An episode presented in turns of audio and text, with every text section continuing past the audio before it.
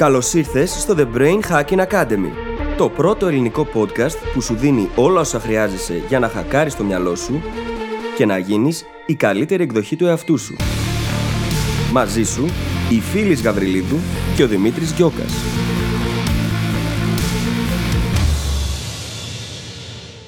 Γεια σου Brain Hacker και καλώς ήρθες σε ένα ακόμα επεισόδιο του The Brain Hacking Academy.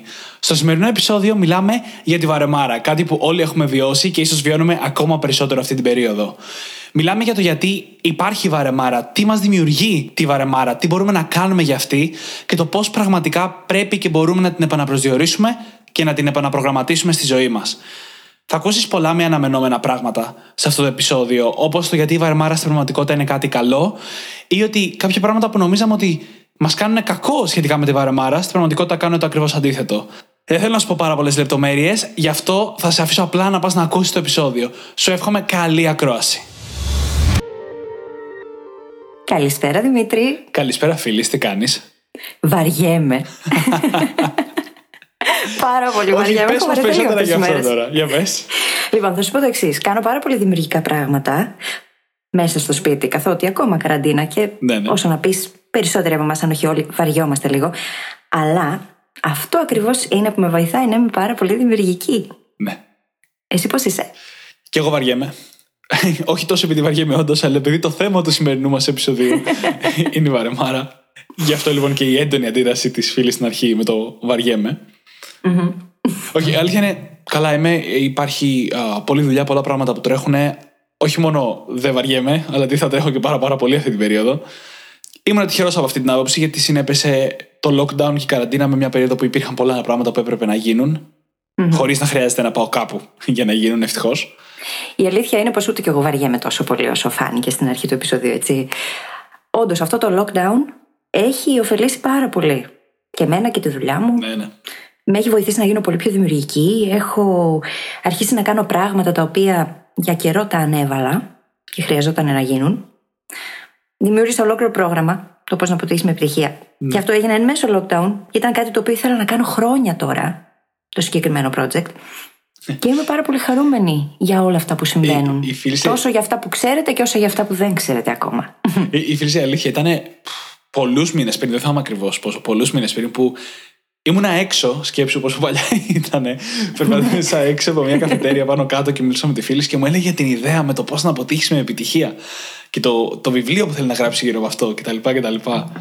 Και χρειάστηκε να έρθει μια καραντίνα για να γίνει. Νομίζω ότι ήταν ακριβώς αυτό που έκανε Spark την ιδέα, όχι μόνο την, όχι την ιδέα μάλλον, το concept. Μπήκαν όλα μέσα στο κεφάλι μου στη θέση τους. Και η αλήθεια είναι λοιπόν πως όταν ξαφνικά βρισκόμαστε με χρόνο στα χέρια μας, η δημιουργικότητα ξεκλειδώνει. Και το μυαλό αρχίζει και κάνει πράγματα και δουλεύει σε overdrive για να καταφέρει πράγματα τα οποία πριν, ίσως επειδή ήταν πολύ απασχολημένο, να μην μπορούσε να τα κάνει. Ναι. Άρα λοιπόν η βαρεμάρα είναι πάντα χρήσιμη. Α την πούμε βαρεμάρα τώρα στην προκειμένη, έτσι. Ναι, ναι, και ας ξεκινήσουμε κιόλας το, το επεισόδιο από το τέλος, γιατί αυτό κάναμε πρακτικά. Και να μιλήσουμε, προφανώς σήμερα μιλάμε για τη βαρεμάρα. Και να πούμε ότι η βαρεμάρα είναι μια πολύ καλή κατάσταση να βρισκόμαστε όταν γίνεται συνειδητά. Γιατί αν μάθουμε να βαριόμαστε, αυτό που χτίζουμε είναι τις κατάλληλες συνθήκες για να ξεκλειδώσουμε τη δημιουργικότητά μας και να τη φέρουμε στην επιφάνεια. Γιατί τη στιγμή που βαριόμαστε, θα ψάξουμε να βρούμε κάτι για να γεμίσουμε αυτό το χρόνο. Θα ψάξουμε να βρούμε κάτι που να μας ξανατραβήξει το ενδιαφέρον. Δυστυχώς, στη συντριπτική πλειοψηφία των φορών, αυτό που ψάχνουμε είναι το κινητό μας και μπαινουμε στο Facebook και απλά αρχίζουμε και σχολάρουμε χωρίς λόγο. Αλλά αν το κάνουμε συνειδητά, ξαναλέω, μπορούμε να το ελέγξουμε αυτό, να περιορίσουμε τον εαυτό μας από το Facebook γενικά, ώστε όταν βαρεθούμε να πιάσουμε κάτι δημιουργικό. Όπως έκανε φίλης, ας πούμε, και έγραψε ένα ολόκληρο μάθημα, όπως εμένα το δικό μου course προχωράει σε διπλάσια ταχύτητα μέσα στην καρδίνα, γιατί αλλιώς θα βαριόμουν. κτλ. κτλ. Μα το θέμα είναι ότι ολόκληρη η βιομηχανία του θεάματο, των social media και πολλές ακόμα είναι βασισμένες πάνω στο γεγονός ότι ο άνθρωπος βαριέται και κάνει τα πάντα για να αποφύγει το να βαριέται. Και αυτό γιατί όταν μένουμε μόνοι μα στην ησυχία, αρχίζουμε και σκεφτόμαστε. Συνήθως αυτά που σκεφτόμαστε δεν είναι πολύ ευχάριστα και κάνουμε ό,τι μπορούμε για να τα αποφύγουμε. Μάλιστα, έχει φανεί από έρευνες ότι οι άνθρωποι για να αποφύγουν τη βαρεμάρα είναι ικανοί ακόμα και να προκαλέσουν ή να βιώσουν πόνο. Συνειδητά, κανονικό πόνο. Θα, θα πω για την έρευνα, δεν μπορώ. Είχαν βάλει, είχαν βάλει δύο γκρουπ ανθρώπων μέσα σε ένα δωμάτιο 15 λεπτά χωρίς να έχουν να κάνουν τίποτα. Και στους μισούς τους δώσανε πάρα, πάρα πολλά γλυκά και στους άλλους μισούς τους δώσανε την ικανότητα να κάνουν μικρά ηλεκτροσόκ στον εαυτό τους. Και προφανώς, όσο περισσότερο πέρναγε η ώρα και όσο περισσότερο βαριόντουσαν οι άνθρωποι, τρώγανε και περισσότερο. Αυτό είναι το προφανές. Αλλά και όσο περισσότερο πέρναγε η ώρα, τόσο περισσότερα ηλεκτροσόκ κάνανε στον εαυτό τους οι άλλοι. Γιατί απλά βαριόντουσαν. Μα σκέψου λίγο πόσες συνήθειες αναπτύσσουμε ακριβώς επειδή μας βοηθούν να αποφύγουμε τη βαρεμάρα. Μπορεί να είναι συνήθειες αυτές φαγητό, ταινίες, σειρές, gaming, άλλου τύπου κακές συνήθειες όπως το κάπνισμα. Ναι, ναι. Ένα σωρό πράγματα τα οποία απλά μας δίνουν την ψευδέστηση πως δεν βαριόμαστε, επειδή κρατούν το μυαλό απασχολημένο. Είναι άλλο όμως το να είμαι απλά απασχολημένος για να μην σκέφτομαι, και άλλο το να κάνω κάτι δημιουργικό πραγματικά με το χρόνο μου εκείνη την ώρα. Και εδώ, επειδή ξεκινήσαμε από το τέλος, πάμε λίγο από την αρχή. Έτσι να το πάρουμε από την αρχή. Τι είναι η βαρμάρα, Γιατί βαριόμαστε; Έτσι και ας ξεκινήσουμε με το γεγονός ότι η βαρμάρα είναι πάνω απ' όλα συνέστημα και οι ειδικοί λένε ότι μερικές φορές είναι και ψυχολογική κατάσταση. Και σε καμία περίπτωση δεν είναι άλλο ένα όνομα για την κατάθλιψη ή την απάθεια, όπως έχω διαβάσει σε πάρα πολλά μέρη πολλές φορές. Η βαρμάρα είναι ένα δικό της συνέστημα, με δικά της χαρακτηριστικά. Και λέγοντας αυτό, θα ξεκινήσω με το τι δεν είναι η βαρεμάρα και τα πολύ κλασικά στερεότυπα που κουβαλάμε για τη βαρεμάρα και τα φέρνουμε συχνά στην επιφάνεια. Δεν είναι τεμπελιά. Όπως η αναβλητικότητα δεν είναι τεμπελιά, έτσι δεν είναι και η βαρεμάρα. Αντίθετα, είναι μια κατάσταση η βαρεμάρα που εμφανίζεται όταν έχουμε υψηλή ενέργεια. Ο πιο συχνός λόγος που βαριόμαστε είναι γιατί έχουμε υψηλή ενέργεια και αυτό που κάνουμε εκείνη τη στιγμή δεν μας γεμίζει, δεν μας την καλύπτει. Ψάχνουμε κάτι για να την εκτονώσουμε σε αυτό. Και επίσης, η βαρεμάρα δεν είναι απάθεια. Δεν είναι ο χαδερφισμός, όπως το λέμε αλλιώς. Η βαρεμάρα τις περισσότερες φορές είναι πάρα πολύ ενοχλητική για αυτό που βαριέται. Δεν θα ήθελα να βαριέμαι αυτή τη στιγμή, ή θα, δεν θα ήθελα να βαριέμαι τη μουσική, ή το να παίξω κιθάρα, ή το να μάθω το τάδε πράγμα. Οπότε δεν είναι απάθεια. Δεν είναι απάθεια ακριβώς επειδή είναι η ανάγκη του μυαλού να κάνουμε κάτι παραγωγικό ή δημιουργικό εκείνη τη στιγμή. Και απλώς αυτό με το οποίο ασχολούμαστε εκείνη την ώρα είναι κάτι το οποίο δεν του προκαλεί αυτά τα συναισθήματα. Δεν μας προκαλεί αυτά τα συναισθήματα του ενδιαφέροντος, του να νιώσουμε ότι κάνουμε κάτι που μας ολοκληρώνει, ας πούμε, μας γεμίζει. Αυτό είναι, είναι η έλλειψη αυτού του συναισθήματος. Δεν είναι κάτι άλλο. Και δεν χρειάζεται με τίποτα να χαρακτηρίζουμε ανθρώπους οι οποίοι βαριούνται ως τεμπέληδες, αναβλητικούς και πάει λέγοντα. Έτσι είναι πολύ σημαντικό, τα έχουμε πει αυτά για τις ταμπέλες. Ε, ναι, ναι. Βιώνουμε βαρεμάρα. Δεν είναι ταυτότητα αυτό και κάποιος που βαριέται σίγουρα δεν είναι μη παραγωγικός, επειδή απλά βαριέται. Το χειρότερο νομίζω με τη βαρεμάρα δεν είναι ότι θα μας αποδώσουν οι άλλοι ταμπέλες.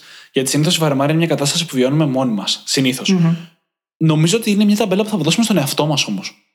Και ειδικά όταν βαριόμαστε να κάνουμε κάτι. Κάτι συγκεκριμένο εννοώ.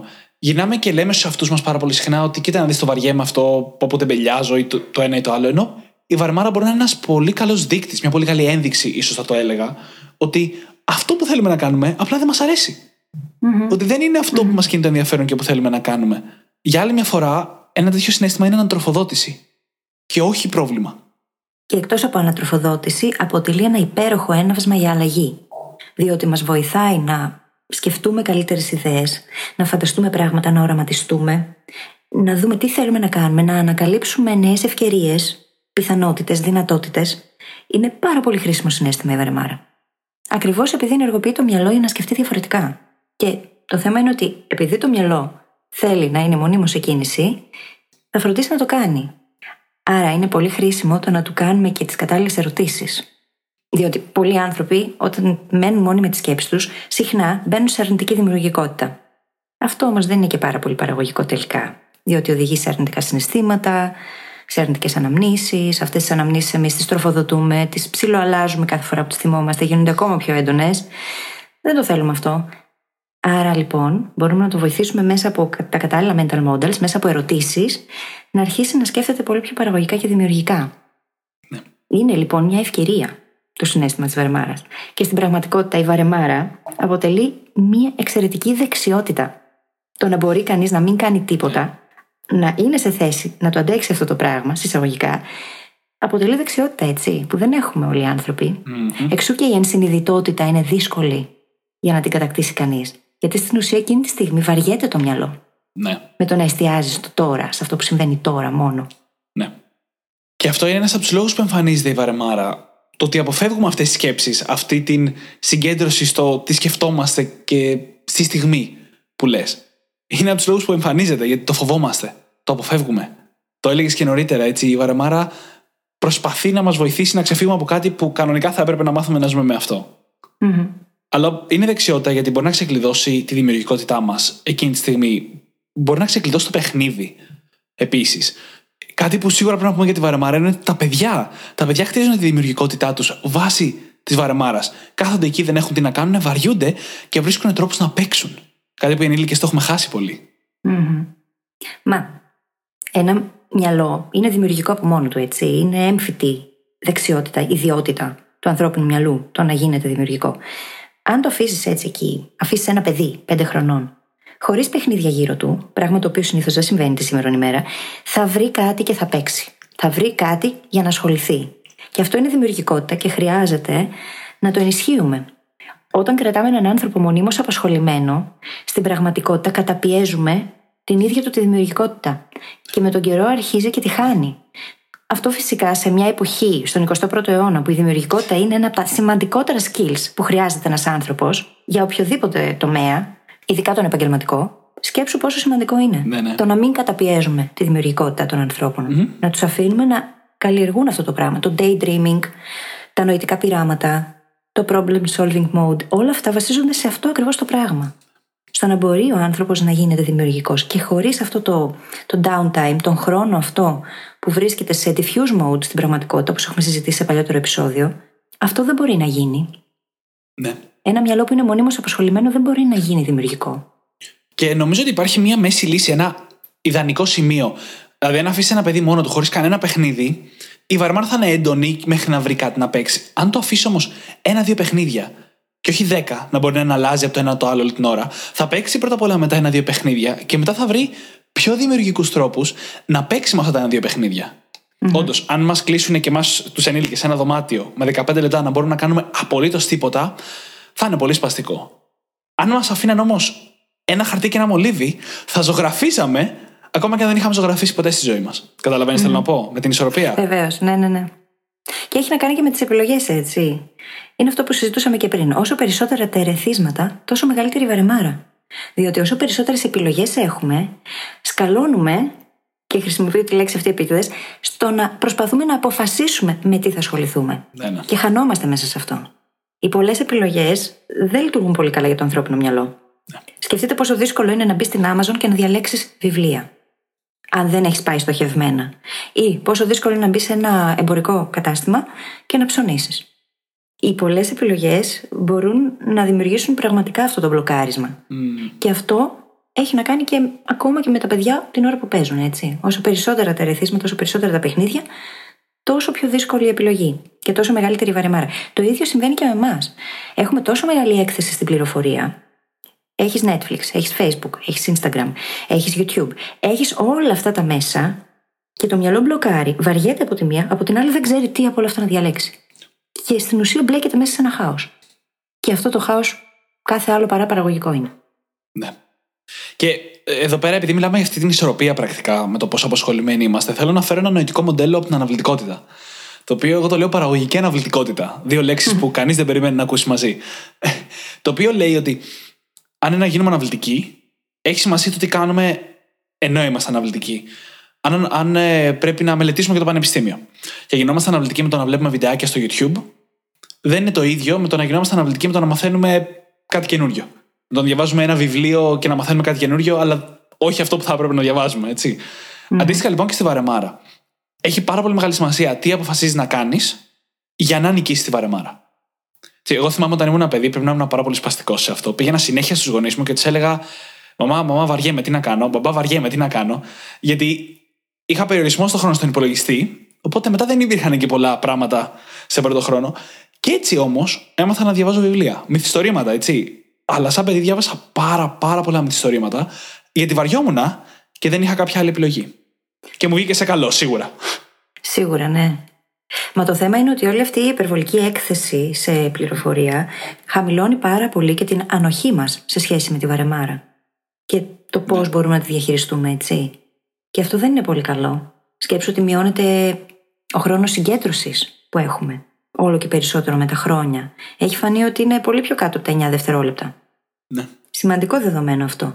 Ακριβώς επειδή έχουμε τόσο πολλές επιλογές συνέχεια και τείνουμε να αποφεύγουμε το να βαριόμαστε με το να πιάνουμε το κινητό μας, για παράδειγμα. Αυτό όμως δεν είναι καλό. Δηλαδή, πολλοί άνθρωποι που έρχονται σε επικοινωνία μαζί μου μου λένε ότι δυσκολεύονται να συγκεντρωθούν. Και έχω ένα mini email course για τη συγκέντρωση, το οποίο έχει πάρα πολύ συμμετοχή, πάρα πολύ μεγάλη συμμετοχή.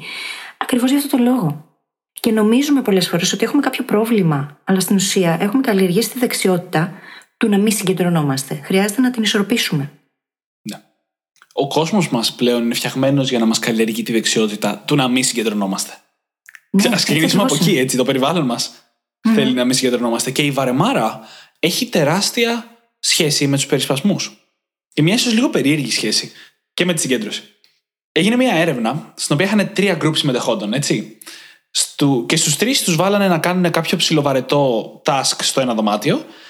Και στο δίπλο δωμάτιο υπήρχε μια τηλεόραση. στο- Η οποία έπαιζε μια σαπουνόπερα. Στο ένα group η τηλεόραση έπαιζε πολύ δυνατά. Στο δεύτερο group η τηλεόραση έπαιζε σιγά με το ζόρι ακούγονταν και στο τρίτο group η τηλεόραση ήταν κλειστή. Και ζητήσαν από τους συμμετέχοντες μετά να βάλουν μια βαθμολογία στο πόσο βαρεθήκανε.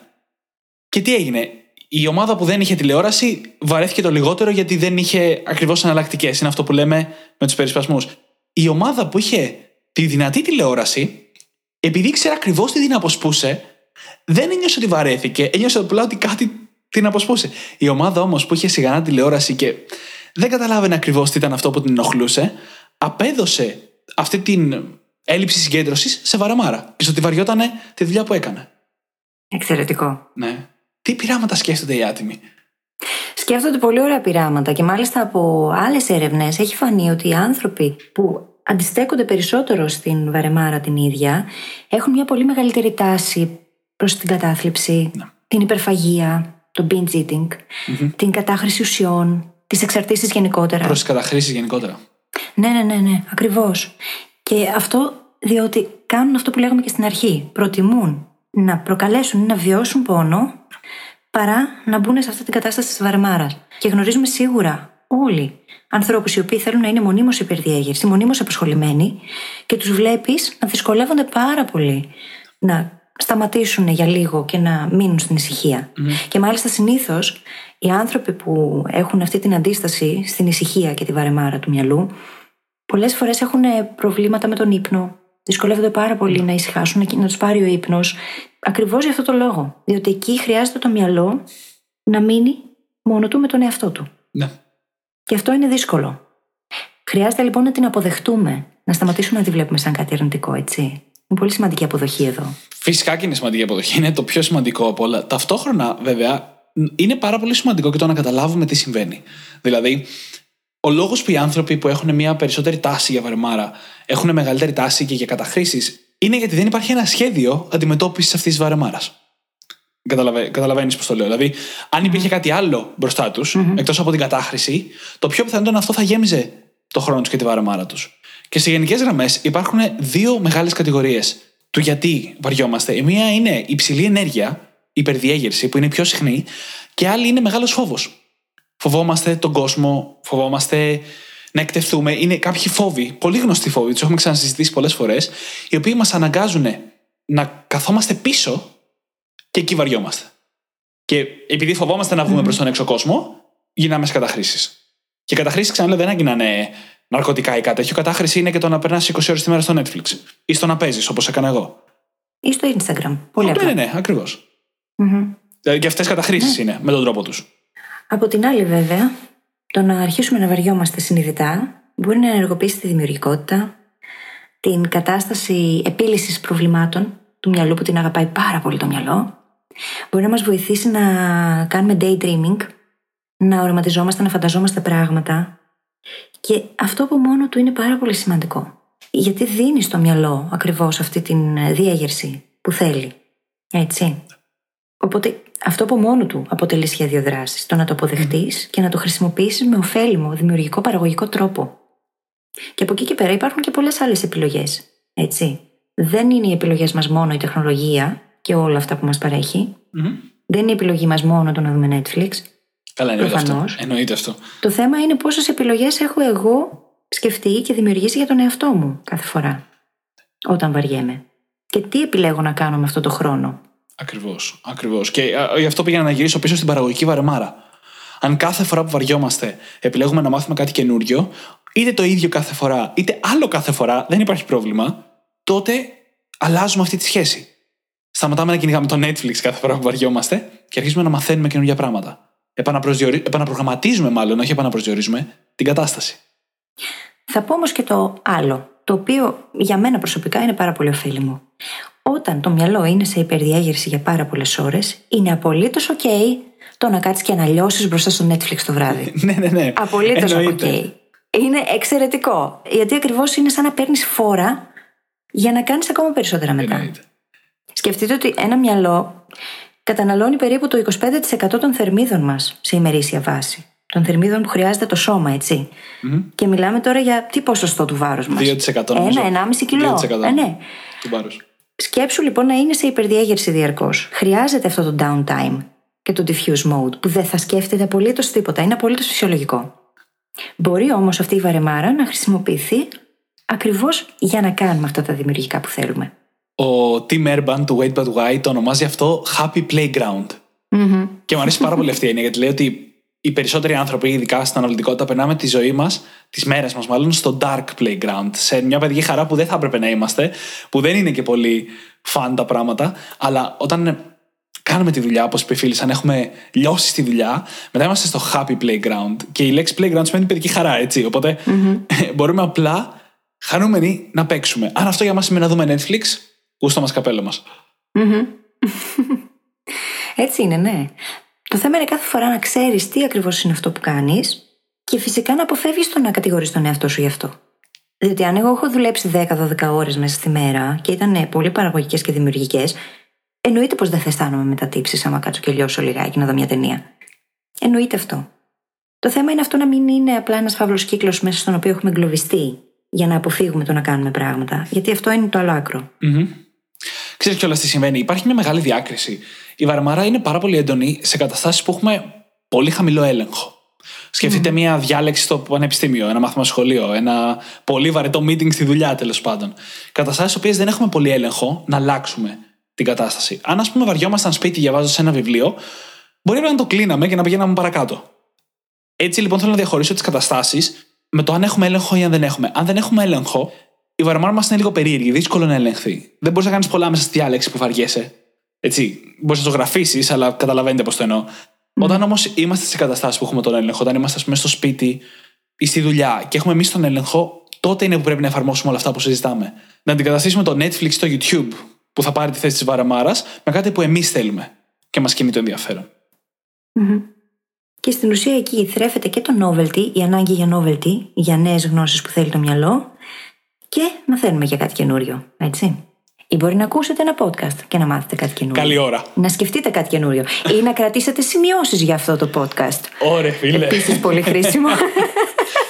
Κάποιος μας έστειλε τις πρώτες σημειώσεις για τον Brain Hacking Academy και η φίλη είχε ενθουσιαστεί, παιδιά. Αλήθεια, δεν κάνω πλάκα. Έχω σπαμάρει τον Δημήτρη σε μηνύματα αυτές τις μέρες. Τους στέλνω συνέχεια. Του λέω συνέχεια έρχονται μηνύματα. Μας στείλαν τις πρώτες σημειώσεις. Έχει Αυτό ενθουσιαστεί. γίνεται όλη μέρα. Και καλά Ναι. κάνει. Έτσι, να τα λέμε. Εννοείται, χαίρομαι. Γιατί να μην χαρώ; Brain hackers all over the place, ενωθείτε. Μου αρέσει πάντως πάρα πολύ αυτό που είπες για το novelty. Γιατί το novelty είναι μία από τις καλύτερες λύσεις για τη βαρεμάρα. Και θέλω να το πάρω από την άλλη πλευρά και να πω πώς μπορούμε να προφυλάξουμε λίγο τη βαρεμάρα εξ αρχής. Και θα μας γυρίσω πίσω στο Stepping Stones μοντέλο, για το οποίο έχουμε κάνει και επεισόδιο και πηγαίνετε να το ακούσετε. Το οποίο λέει ότι στη ζωή ίσως δεν είναι πάντα καλύτερο να κάνουμε το επόμενο βήμα για ένα μεγάλο στόχο, αλλά να κυνηγάμε απλά το καινούριο πράγμα που έχει να μας μάθει τα περισσότερα. Και μέσα σε όλα, μέσα σε ότι είναι μια φανταστική στρατηγική μάθησης και εξέλιξης, είναι και μια φανταστική στρατηγική για τη βαρεμάρα. Γιατί αν πηγαίνεις και συνεχώς μαθαίνεις το καινούριο πράγμα, αυτό που λένε να ακολουθεί την εγκεφαλική σου περιέργεια, τότε πώς θα βαρεθείς; Δεν γίνεται. Είσαι σαν παιδάκι που απλά παίζεις με το καινούριο πράγμα, αλλά μαθαίνει ναι, ναι, κιόλας. ναι, ναι. ναι ακριβώς. Και είναι τέλειο αυτό.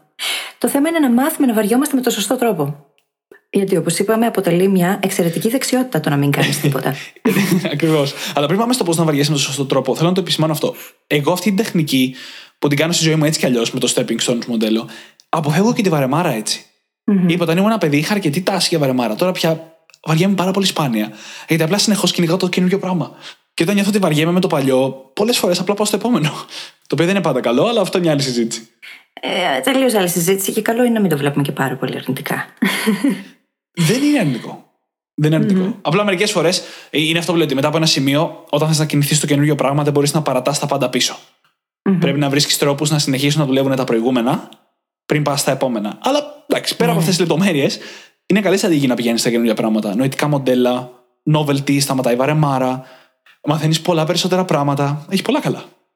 Μα είναι σημαντικό να λάβουμε και υπόψη μας ότι αυτός ο χρόνος κατά τον οποίο μπορεί να βιώνουμε βαρεμάρα ή να μην κάνουμε τίποτα απλά, είναι απαραίτητος για το μυαλό. Εκείνη την ώρα γίνεται η επεξεργασία πληροφοριών.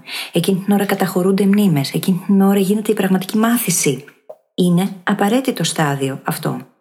Δεν γίνεται ένα μυαλό να είναι σε υπερδιέγερση συνέχεια. Αυτά τα είχαμε πει και στο επεισόδιο για το focused και diffuse mode. Χρειάζεται συνειδητή μάθηση, συνειδητή εξάσκηση και μετά συνειδητά το να πάρουμε την απόσταση και το χρόνο μας από αυτά τα καινούργια που μάθαμε, ακριβώς για να αφήσουμε το μυαλό να κάνει τη δουλειά του. Ναι. Αν το πιέζουμε συνεχώς, δεν θα μπορέσει να την κάνει όσο καλά θα μπορούσε να την κάνει, αν του δίναμε το χώρο και το χρόνο και τον αέρα να αναπνεύσει. Και όπως είπαμε και στην αρχή, αρχή, είναι μια δεξιότητα που αξίζει να μάθουμε το πώς να βαριόμαστε, αλλά όχι μετά να πιάνουμε το κινητό μας και να πηγαίνουμε στο Instagram. Είναι πολύ σημαντικό. Όσα έχουμε πει λοιπόν στο podcast για forcing functions, για να περιορίζεις τον εαυτό σου από τις σε εισαγωγικά κακές επιλογές, αξίζουν να εφαρμοστούν και στα πλαίσια της βαρεμάρας. ώστε όταν βαρεθείς, να πιάσεις το χαρτί και το μολύβι και να ζωγραφίσεις, να πιάσεις το βιβλίο και να διαβάσεις. Κτλ. κτλ. Ό,τι θέλει να κάνει ο καθένας. Δεν υπάρχει κάτι συγκεκριμένο. Και μπορούμε να βάλουμε το χώρο να μας βοηθήσει σε αυτό. Να έχουμε έτοιμα, για παράδειγμα, το χαρτί και τα μολύβια δίπλα μας. Όχι κάπου σε ένα ντουλάπι ή σιρτάρι κρυμμένα. Να είναι κάπου εκεί, προσβάσιμα. Ή να βάλουμε μουσική. Να την έχουμε και αυτήν εύκολα προσβάσιμη. Γενικότερα να κάνουμε αυτές τις επιλογές πολύ απλά προσβάσιμες για τον εαυτό μας. Έτσι ώστε όταν θα έρθει εκείνη η στιγμή της βαρεμάρας να μην χρειαστεί να σκεφτούμε τις επιλογές, να είναι ήδη μπροστά μας. Ή είναι πολύ χρήσιμο αν, ας πούμε, ένας άνθρωπος δυσκολεύεται πάρα πολύ να κάνει διαλογισμό. Και μάλιστα ο λόγος για τον οποίο συνήθως δυσκολευόμαστε να κάνουμε διαλογισμό είναι ακριβώς επειδή υπάρχει η βαρεμάρα και το μυαλό δεν μπορεί να κάτσει μόνο του στη σιωπή για πολλή ώρα. Μπορεί λοιπόν κανείς να πάει μια βόλτα στη φύση για περπάτημα. Θα μπορούσε κανείς να πει ότι αυτό είναι κινητικός διαλογισμός. Εφόσον βέβαια εστιάζει λίγο στη στιγμή, έτσι, στην ενσυνειδητότητα του τι συμβαίνει εκείνη την ώρα. Να αφήσει το μυαλό να αποφορτιστεί. Μπορούμε να κάνουμε τέτοια πράγματα. Ακόμα και τώρα που είμαστε κλεισμένοι μες στα σπίτια μας, έτσι. Για παράδειγμα, μπορεί κανείς να κάτσει στην αυλή του και απλά να αρχίσει να παρατηρεί ένα δέντρο ή το περιβάλλον. Δεν χρειάζεται να κάνουμε πολλά πράγματα. Απλά αυτό συνήθως. Ε, δεν ξέρω, είναι λίγο στο συλλογικό μας ασυνείδητο καταχωρημένος σαν κάτι αρνητικό. Το ότι κάθεται και δεν κάνει τίποτα. Ακριβώς εκείνη την ώρα κάνει τα πάντα.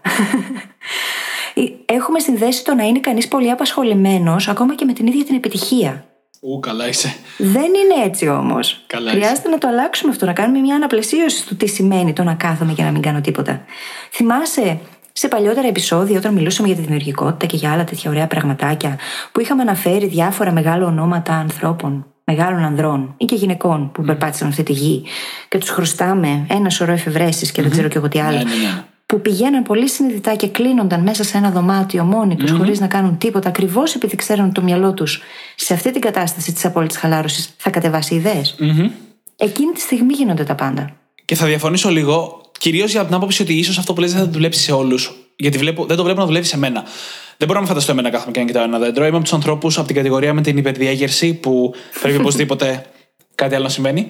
Αλλά αυτό που μπορούμε να κάνουμε είναι να δημιουργήσουμε την κατάσταση για να βαρεθούμε, όπως να ξεκινήσουμε να κοιτάμε το δέντρο και να έχουμε φροντίσει κάτι να καλύψει τι σκέψει μας και τη βαρεμάρα μας αμέσως μετά της επιλογής μας. Όταν mm. πολλοί από αυτούς τους ανθρώπους πήγαιναν και κλειδόντουσαν δύο εβδομάδες μέσα σε ένα σπίτι χωρίς τίποτα, ήταν χωρίς τηλεόραση, χωρίς επαφή με τον έξω κόσμο, αλλά είχαν μαζί τους βιβλία και σημειωματάρια. Και μολύβια.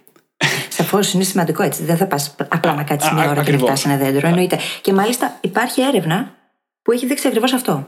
Ότι ένα μυαλό που κάνει μια μονότονη διεργασία, ένας άνθρωπος τέλος πάντων που κάνει μια μονότονη εργασία για αρκετή ώρα, μετά από αυτήν, όταν του ζητηθεί να κάνει κάτι πολύ δημιουργικό ή να μπει σε κατάσταση επίλυσης προβλημάτων, το μυαλό δουλεύει πολύ καλύτερα. Ναι. Γίνεται πολύ πιο δημιουργικό. Ακριβώς επειδή πριν έχει βαρεθεί. Ακριβώς. Και εκεί νομίζω ότι βρίσκεται η ισορροπία. Πώς μπορούμε να χρησιμοποιήσουμε τη βαρεμάρα, η οποία θα προκύψει ώστε να μας καθοδηγήσει σε κάτι επιθυμητό.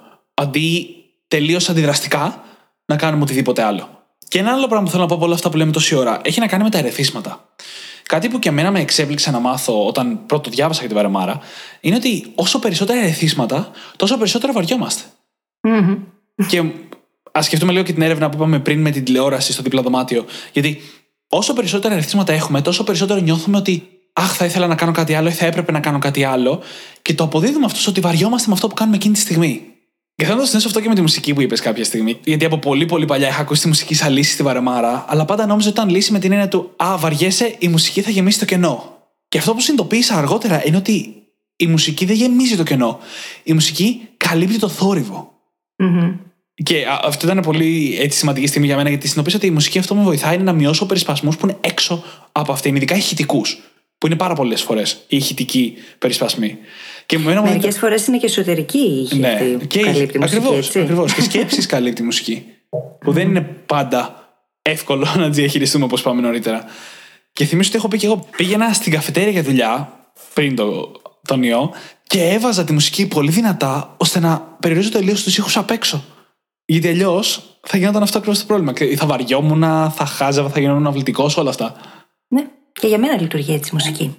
Συν ότι βοηθάει να έχω αυτόν τον εσωτερικό ρυθμό που θέλω όταν γράφω. Που αυτό είναι άλλο κόλλημα δικό μου. Προσωπικό δεν έχει να κάνει με τη βαρεμάρα. Μου δημιουργεί όμως ακριβώς το αντίθετο. Δηλαδή, βοηθάει τη σκέψη μου να γίνει πιο δημιουργική η μουσική. Συγκεκριμένα είδη μουσικής, βέβαια. Σίγουρα το να ξέρουμε ότι χρειάζεται να έχουμε λιγότερα ερεθίσματα, καθώς αυτό μας βοηθάει να βαριόμαστε λιγότερο και να είμαστε και πιο παραγωγικοί, επειδή ακριβώς οι επιλογές μειώνονται, οπότε και δεν μπαίνει και το μυαλό σε αυτό το χάος και στην υπερδιέγερση, ακριβώς αυτό είναι και το ωφέλιμο σε όλα αυτά και χρειάζεται να το μάθουμε. Επίσης, η βαρεμάρα κάνει καλό και στην πνευματική μας υγεία ακόμα. Έτσι. Αυτός ο χρόνος αποσυμφόρησης είναι απαραίτητος για να είμαστε καλά. Ναι. Δεν γίνεται να είμαστε μονίμως σε έκθεση μπροστά σε πληροφορίες, στην τηλεόραση, στον υπολογιστή, δεν ξέρω και εγώ τι. Αυτό δεν είναι καλό για την πνευματική υγεία. Χρειάζεται αυτός ο χρόνος. Και νομίζω ότι η καραντίνα, ένα από τα δώρα της, ας το πούμε έτσι, που μας έφερε, είναι το γεγονός ότι βαριόμαστε και μπήκαμε στη διαδικασία πολλοί από εμάς να κάνουμε πράγματα τα οποία για πολύ καιρό αναβάλαμε. Όπως το να μάθουμε καινούρια πράγματα, να ακούσουμε, να δούμε. Όπως το να, να κάνουμε δουλέψουμε λίγο γενική στο παραπάνω με τον σπίτι. εαυτό μας. Καλά, αυτό είναι άλλο. Ε, να, δ- να ασχοληθούμε λίγο παραπάνω με την ενδοσκόπηση. Να κοιτάξουμε λίγο το παρελθόν, να δούμε τι μάθαμε από αυτό. Αποτυχίες, λάθη, τα οποία πάντα βάζω σε εισαγωγικά. Πώς μπορούμε να τα χρησιμοποιήσουμε αυτά. Να δούμε λίγο ξανά τους στόχους μας. Τι θέλουμε πραγματικά τελικά. Αν όντως η ζωή που ζούμε είναι αυτό που θέλουμε ή αν θέλουμε κάτι άλλο. Και Ναι, ίσως ναι. τώρα να έχουμε την ευκαιρία να βάλουμε τα πράγματα σε νέα πλαίσια και να κάνουμε τελείως διαφορετικές κινήσεις. Να δούμε τελείως διαφορετικές επιλογές. Όλα αυτά τα φέρει η βαρεμάρα, έτσι. Υπέροχο πράγμα. Υπέροχο επεισόδιο. Όχι, η βαρεμάρα είναι ε, κομμάτι τη ζωής ολονών. Θέλουμε, δεν θέλουμε, θα προκύψει. Οπότε, για άλλη μια φορά, πιάνουμε ένα θέμα το οποίο θέλουμε να δούμε πώς μπορούμε να το επαναπροσδιορίσουμε και επαναπρογραμματίσουμε για να δουλεύει για εμάς. Και η αλήθεια είναι ότι η βαρεμάρα είναι ένα σύγχρονο φαινόμενο. 200-500 χρόνια πριν οι άνθρωποι δεν είχαν χρόνο να βαρεθούν. Έπρεπε να ασχοληθούν καθημερινά όλη μέρα με το να καλύψουν τις βασικές ανάγκες. Πώς θα έχουν τροφή στο τραπέζι τους, πώς θα έχουν στέγη πάνω από το κεφάλι τους, πώς θα έχουν ρούχα να ντυθούν. Γιατί δεν υπήρχαν όλα έτοιμα όπως είναι σήμερα. Οπότε η βαρεμάρα είναι και ένα σχετικά καινούριο πρόβλημα για τον άνθρωπο. το οποίο συνδέεται άρρηκτα με το instant gratification. Το γεγονός ότι παίρνουμε άμεσα ικανοποίηση με το πάτημα ενός σκοπιού. Εκρίνεται ντοπαμίνη και χαιρόμαστε. Και αυτό μετά γίνεται εθισμός. Αυτά πάνε χέρι-χέρι. Έξω και η βιομηχανία θεάματο, διατροφή και πάει λέγοντας. Έχει βασίσει τα πάντα πάνω σε αυτό. Ναι, σε αυτή ναι. μας την ιδιότητα. Βαρεμάρα. Πολλές ντοπαμίνη. βιομηχανίες. Ναι, Όπως πολλές και του βιομηχανίες, φαγητού, πάρα όπως πολλές. είπες νωρίτερα. Πάρα πολλές, ναι. Και γι' αυτό ίσως για να νικήσουμε τη βαρεμάρα χρειαζόμαστε λιγότερα ερεθίσματα, όχι περισσότερα. Μμμ. Δεν χρειαζόμαστε να έχουμε περισσότερα πράγματα να κάνουμε, αλλά λιγότερα. Περισσότερη ισχύα κτλ. κτλ. Έτσι νικάει τη βαρεμάρα. Αλλά όχι το άλλο άκρο. Όχι να μην έχουμε και τίποτα να κάνουμε, γιατί γι' αυτό και αν είναι βαρετό. Αντίστοιχα. Μα ένα μυαλό για να γίνει δημιουργικό χρειάζεται πρώτα να είναι γεμάτο, έτσι. Αν περιμένουμε να γίνει δημιουργικό χωρίς να μαθαίνουμε καινούργια πράγματα, κάτι δεν πάει καλά στην εξίσωση. Χρειάζεται να γεμίζει για να αδειάζει. Ναι. Να γεμίζει ιδέες για να δημιουργεί, δηλαδή, καινούργιες ιδέες. Ναι. Και κάτι μέσα σε αυτό που είπες, αλλά δεν ξέρω γιατί, με έδωσε να σκεφτώ λίγο τη διαχωρισμό ανάμεσα σε ας πούμε εκφύσεως βαρεμάρα και τη βαρεμάρα στην κατάσταση. Γιατί λέγαμε νωρίτερα, αρκετά νωρίτερα, ότι οι άνθρωποι που έχουν μεγαλύτερη τάση για βαρεμάρα μπορεί να επιδείξουν περισσότερη τάση για καταχρήση κτλ. Πρώτα απ' όλα θα πω το κλασικό. Η βαρεμάρα δεν είναι κάτι γενετής. Έτσι, είναι ένα χαρακτηριστικό που έχουμε μία περίοδο στη ζωή μας, αναλόγως με το mindset μας, γενικά το πώς σκεφτόμαστε, αλλά και τις καταστάσεις της ζωής μας. Αν η ζωή μας είναι πιο γεμάτη από δραστηριότητες και πράγματα, προφανώς θα βαριόμαστε λιγότερο. Και μετά υπάρχει βαρεμάρα στην κατάσταση. Το πόσο πολύ βαριόμαστε μέσα σε μια συγκεκριμένη κατάσταση, στη διάλεξη στο πανεπιστήμιο, ας πούμε. Ο συνδυασμός αυτών των δύο, το πόσο εύκολα βαριόμαστε εμείς και το πόσο πολύ βαριόμαστε σε συγκεκριμένες καταστάσεις, είναι και τα δύο πράγματα που πρέπει να παρατηρούμε και να αποκτήσουμε επίγνωση για αυτά, ώστε να μπορέσουμε να κανονίσουμε τις κατάλληλες στρατηγικές για να αντιμετωπίσουμε τη βαρεμάρα. Mm-hmm. Τι θέλω να πω; Όταν, ας πούμε, είχα τις διαλέξεις στο πανεπιστήμιο και βαριόμουν πάρα πολύ, πάρα πολλές φορές έπαιρνα μαζί μου το τάμπλετ και χάζευα στο τάμπλετ την ώρα της διάλεξης. Mm-hmm. Μπορούσα να το έχω εκμεταλλευτεί καλύτερα αυτό. Σίγουρα. Ταυτόχρονα, κάποια περίοδο στη ζωή μου που βαριόμουν πάρα πολύ, συνειδητοποίησα ότι αυτό συνέβαινε γιατί δεν μάθαινα αρκετά. Και όταν το συνειδητοποίησα αυτό και απέκτησα επίγνωση σε αυτό, έψαξα να βρω πώς θα το καλύψω. Και ήξερα ότι μέσα σε διαλέξεις κλασικού τύπου βαριέμαι πάρα πολύ. Οπότε έψαξα κάτι που δεν ανοίξει αυτήν την κατηγορία. Οπότε χρησιμοποίησα την επίγνωση που έχω γενικά για μένα και για τη βαρεμάρα μου για να κανονίσω τις στρατηγικές με τις οποίες αντιμετώπισα την ίδια τη βαρεμάρα. Ναι, ακόμα και όταν είμαστε μέσα σε καταστάσεις στις οποίες βαριόμαστε, μπορούμε να αλλάξουμε απλά λίγο τον τρόπο που βλέπουμε ή κάνουμε τα πράγματα για να πάψουμε να βαριόμαστε τόσο πολύ. Μπορεί εκείνη την ώρα να τη χρησιμοποιήσουμε σαν μια ευκαιρία να καλλιεργήσουμε μια νέα δεξιότητα. Ναι. Η οποία σχετίζεται κάπως ή θα μπορούσε κάπως να ενσωματωθεί μέσα σε αυτή την κατάσταση. Τώρα αυτό ο καθένας μπορεί να το προσαρμόσει και να το φέρει στα μέτρα του, έτσι. Ναι. Για παράδειγμα, το να είναι κανείς σε μια βαρετή διάλεξη μπορεί να αποτελέσει μια ωραία ευκαιρία στο να εξασκηθεί να ακούει πραγματικά. Κάνοντας βέβαια κάτι παράλληλα, γιατί αυτό θα γίνει πολύ βαρετό πολύ γρήγορα. Ε, ναι. Έχει να κρατήσει σημειώσεις με παραγωγικό τρόπο, να κάνει mind mapping. Δηλαδή, τέτοια πράγματα είναι πάντα ευκαιρίες για, για εξάσκηση σε κάτι καινούριο. Και αν τα συνδυάσουμε με κάτι που μας αρέσει, ίσως να γίνουν και λιγότερο βαρετά και ωφέλιμα ταυτόχρονα. Ε, εγώ προσωπικά δεν πιστεύω σε αυτό, γιατί δεν έχω καταφέρει ποτέ να μετατρέψω κάτι που το θεωρούσα βαρετό σε μη βαρετό με κάποια τεχνική πάντα για μένα η Βαρεμάρα ήταν ένα, μια γέφυρα προς mm. κάτι άλλο. Α πούμε, πρώτα στο πανεπιστήμιο βαριόμουν πάρα, πάρα πολύ σε ένα μάθημα και άνοιξα ένα σκίτσο στο Ιντερνετ, βρήκα ένα σκίτσο, πήρα ένα χαρτί και άρχισα να ζωγραφίσω το σκίτσο. Και αυτή ήταν αλήθεια η πρώτη καλή ζωγραφιά της ζωής μου. Mm-hmm. Εκείνη τη μέρα είπα, Wow, πάντα έλεγα ότι δεν είμαι καλός στη ζωγραφική. Αλλά ίσως αν το εξασκήσω θα μπορούσα να γίνω. Ήταν αλήθεια, τυχαία μέσα από τη βαρεμάρα, μια πρώτη μου σκέψη για το growth mindset. Mm-hmm. Καλά, σίγουρα υπάρχουν καταστάσεις τις οποίες ό,τι και να τις κάνουμε δεν πρόκειται να αλλάξει το πόσο μπορεί να βαριόμαστε, έτσι. Ένα παράδειγμα είναι μια εκπαίδευση που ξεκίνησα να παρακολουθώ τώρα τελευταία. Δεν υπάρχει το πόσο βαρετή είναι. Και δεν υπάρχει το πόσο. Ήδη γνωρίζω αυτά τα οποία διδάσκομαι. Και όταν ξεκίνησα, πάτησα, έκανε το πρώτο κλικ. Για να ακούσω το πρώτο μάθημα, συγκλονίστηκα από το πόσο βαρετό είναι. και κακοστημένο. Αυτό δεν μπορώ να κάνω κάτι για να τα αλλάξω, δυστυχώς. Συμβαίνουν όμως αυτά, παιδιά, τι να κάνουμε τώρα; Το θέμα είναι τι θα επιλέξεις να κάνεις με τον υπόλοιπο χρόνο σου. Αν δεν μπορείς να τα αποφύγεις, ειδικά, μπορεί να βρεις κάτι άλλο να κάνεις παράλληλα εκείνη την ώρα και να κάνεις πώ ακούς. Ναι. Π.χ. να ακούσεις ένα podcast και να κρατήσεις σημειώσεις για το podcast. Ακριβώς.